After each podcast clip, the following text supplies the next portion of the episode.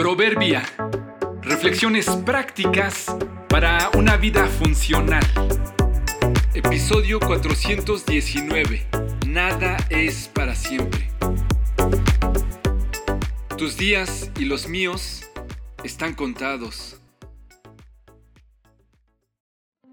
¿Cuál es la diferencia entre la fecha de caducidad y la fecha de consumo preferente? Por principio de cuentas, son conceptos distintos y excluyentes. Cuando en un alimento aparece una de estas fechas, no puede aparecer simultáneamente la otra. La fecha de consumo preferente nos indica el periodo de tiempo durante el cual el alimento mantiene una calidad adecuada en las condiciones de conservación que se indican en el etiquetado. En aquellos alimentos microbiológicamente muy perecederos, y que su consumo pueda suponer un problema para la salud después de un corto periodo de tiempo, la fecha de duración mínima o consumo preferente se cambiará por la fecha de caducidad.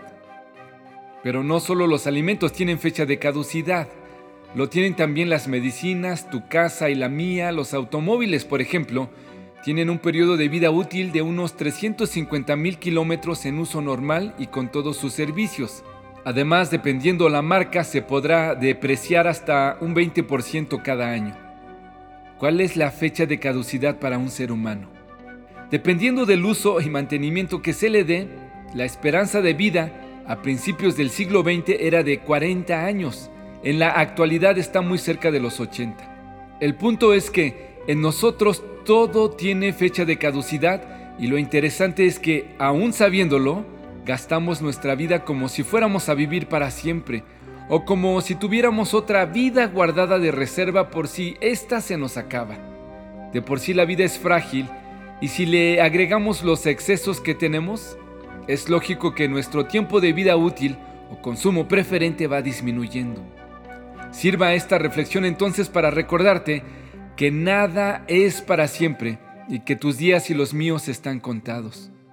Que Dios nos dé sabiduría para vivirlos plenamente y no desperdiciarlos en cosas y asuntos vanos. La salud que nosotros derrochamos, otros pagarían por tenerla. Enséñanos de tal modo a contar nuestros días que traigamos al corazón sabiduría. Salmo 90:12